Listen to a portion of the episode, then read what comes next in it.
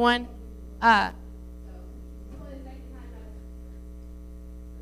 that, that I've uh, spoke in front of the church as a whole, but um, as you guys know, we are doing the services on Wednesday nights, so we get to talk to your guys, to your teenagers every Wednesday. So that helps me be a little bit less nervous, but only a little bit. So um, today we're going to talk actually about blessings. So most of us have heard, um, you know, the reference generational curses or generational blessings, but it's not really something that we talk about a whole lot because honestly, in the church, sometimes we just don't want to talk about bad stuff or things that you know have everlasting repercussions. Um, so I'm going to start off with the definition of a blessing and the definition of a curse. So the definition of a blessing is anything that's um, conducive or helps someone's happiness or welfare, and the definition of a curse is something that causes great harm or misfortune. So they're opposites. Blessings bring happiness and success. Curses bring sadness and failure. Um, but from the very beginning, of course, we know that God set us up for, for success, and He actually started everything off with a blessing. So if you guys will turn to Genesis 1 28.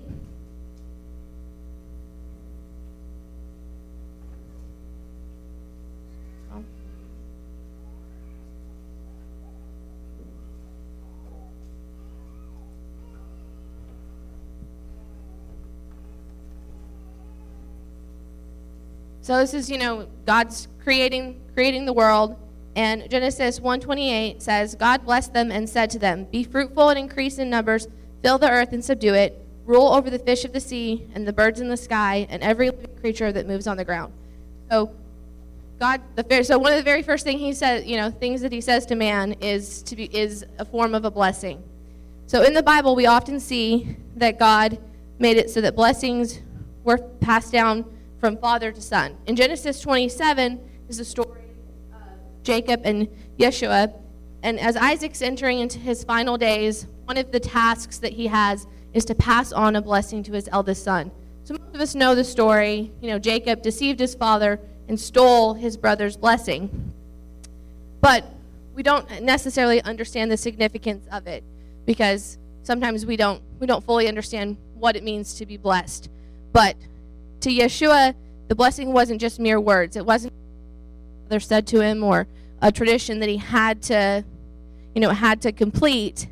It carried weight and significance in his life. He was so mad that he actually for stealing his his blessing. And sometimes it's easy for us to disregard the words of our elders. I know, you know, we've we've all had words spoken over us, and you know, sometimes I actually uh, a young woman that we know posted a thing the other day and it said it's it's hard to teach your family how to treat you as an adult when like when you're a young adult. And the truth is is that you know the the elder she's having a hard time with her her older family member speaking into her life but they've earned that right. And those words that they're speaking into her even if she doesn't want to hear them they they have a weight they have significance. Um and and they're impactful for generations to, to come. So a couple weeks ago, Tony Lee taught about binding positive things to those that we love and loosing the negative off of their lives. And while I was preparing for to, to speak to you guys today, God began to show to me that that those that binding and that loosing significant beyond that one person. You know, so he used his well, he used for that uh, for his illustration but so the things that, you know, openly speak um it's it's impact kids in this current generation, but they're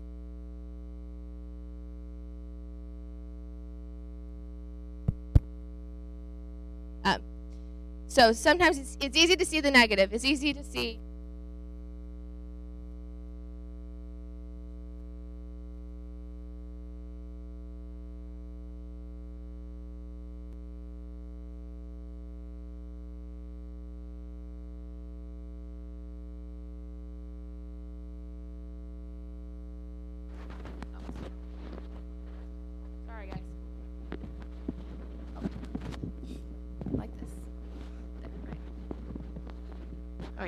guys hear me better now? Okay, good. Sorry, guys.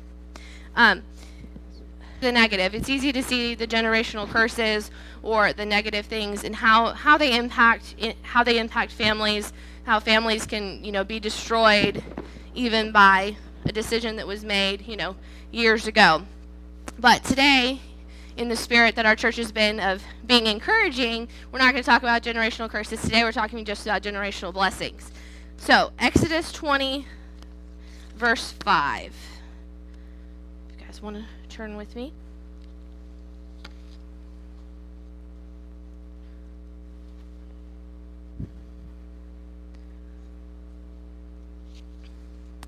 says, You shall not bow down yourselves to them, nor serve them. For I, the Lord your God, am a jealous God, visiting the iniquity of the fathers on the, their children to the third and fourth generation of them that hate me, and showing mercy to thousands of them that love me and keep my commandments. Um, so, generational blessings, what are they? So, they're blessings that are passed down from an elder from one generation to another generation, and so on. And in Deuteronomy 11:1 says, Love the Lord your God and keep his requirements, his decrees and laws, and his commands always. Remember today that your children were not the ones who experienced the discipline of the Lord your God. His majesty, his mighty hand, his outstretched arm, the signs he performed, and the things he did in the heart of Egypt, both to Pharaoh, king of Egypt, and to his whole country what he did to the Egyptian army, to its horses and chariots, how he overwhelmed them with the waters of the Red Sea as they were pursuing, and how the Lord brought everlasting ruin on them. It was not your children who saw what he did for you in the wilderness until you arrived at this place, and what he did in Dathan and Abiram and the sons of Eliab. Sorry, there's a whole. Eliab the Reubenite, when the earth opened its mouth right in the middle of all Israel and swallowed them up with their households and their tents and everything that belonged to them. But it was your own eyes that saw all of these great things that the Lord has done. Observe, therefore, all the commandments I give you today, so that you may have the strength to go in and take over the land that you are crossing in the Jordan to possess, and so that you may live long in the land the Lord swore to your ancestors. So, what this verse is reminding us is that our kids haven't seen the things that the Lord has done in our life. You know, my kids, they don't they don't know, you know, what we've been through to get to where we're at today. They they don't they didn't walk through those things. But it's my job to teach them, to show them, to to show them how great the Lord's been in, been in my life and to pass on those those blessings. So that's what generational blessings look like. It's your duty to first be faithful to the Lord, having experienced his grace and mercy and unfailing love and then to pass that on. Not to hoard it for yourself, but to pass that on to the next generation so that he can see it pers- they can see it personally in their lives and then you know pass it on to their kids and so on and so forth uh, when i was in college i came back for a women's conference and the speaker she spoke something that i'd never heard before and was greatly impactful in my life um, she was talking about how as a culture that we've lost something and what she was talking about is that it used to be that every young man spent time with the older men in their life and they learned hands-on skills you know. They spent time working on cars or working out on the farm or whatever their you know whatever their forefathers did whatever their trade was. And for young women they spent time with their elders in the kitchen or you know learning how to how to take care of their homes. And so she was talking about how we've we've lost some of that.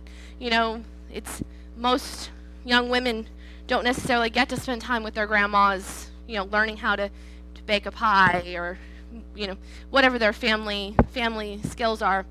And um, and the thing is, is it's not just it's not just about the hands-on skills. It's not just about knowing how to run a household.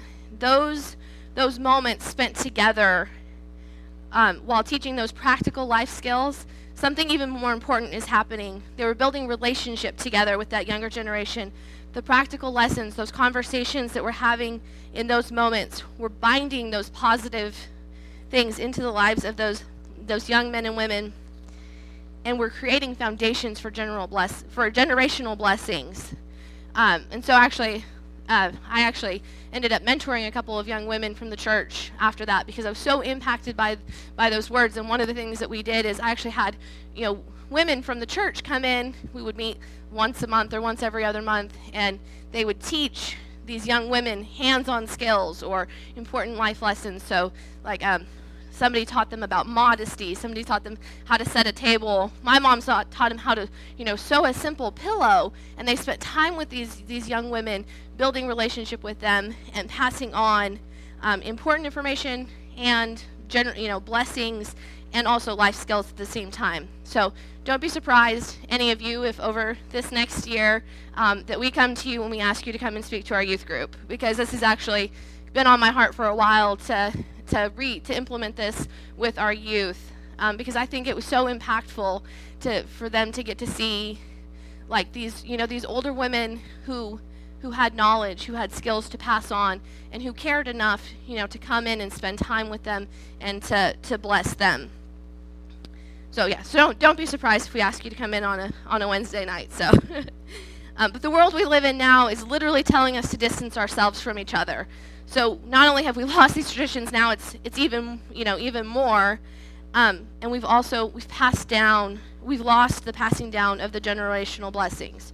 So the question is who who can be blessed? You know, do you have to be you know, how old do you have to be to bless somebody? How, you know, how, how does this all work? Because in the Bible, a lot of times it was, you know, the priest or the father, the head of the household that was passing on the, the blessings. But with Jesus' death on, the, death on the cross, a lot of things changed in regards to connection with God. And I think that blessings is one of those things. After the Spirit was introduced, the idea of family expanded. Gentiles were able to be grafted in. We're able to be a part of the family of God because of his death. And I really think that that blessings changed with that too. The ability to connect to people that are outside of your bloodline. So this doesn't I'm not just talking about, you know, people because maybe you're like, "Oh, I I don't have any kids or I don't have grandkids to pass this on to." It doesn't have to be just somebody that's related to you physically that can receive the blessings from you. You can speak life and blessing um, to someone who's younger than you, um, or even older than you. Time spent together and lessons passed on can be more influential in the life of a young person than you'll ever know.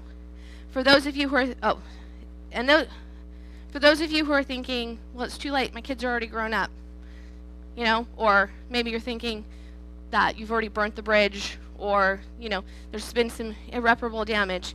It's never too late. It's never too late to start healing those fences, to start healing those wounds, to start speaking blessings into situations where maybe before you spoke curses. Um, I was reminded while working on this of my grandparents. So, um, my, my, brother and I, our entire life, my grandparents were, you know, upstanding Christians, super involved at church, like, you know, just had it all together from our viewpoint. we ended up finding out, you know, down the road that before we were born, that apparently our grandparents were known in their city for throwing these massive Halloween parties that were like haunted houses and like people from all over the county would come and it was apparently a very big party scene. And I remember thinking like, what? My grandparents? No way. Like they that's that wasn't the grandparents we knew at all. And so they changed the, the story. They changed the blessings that they were handing down. They changed our lives because they gave their hearts to Christ. And because of that decision, because they passed on those blessings, now almost our entire family is saved. And so if they had continued, you know, they could have continued to pass down that legacy of curses and, and negativity, but instead they chose to pass down blessings into their family.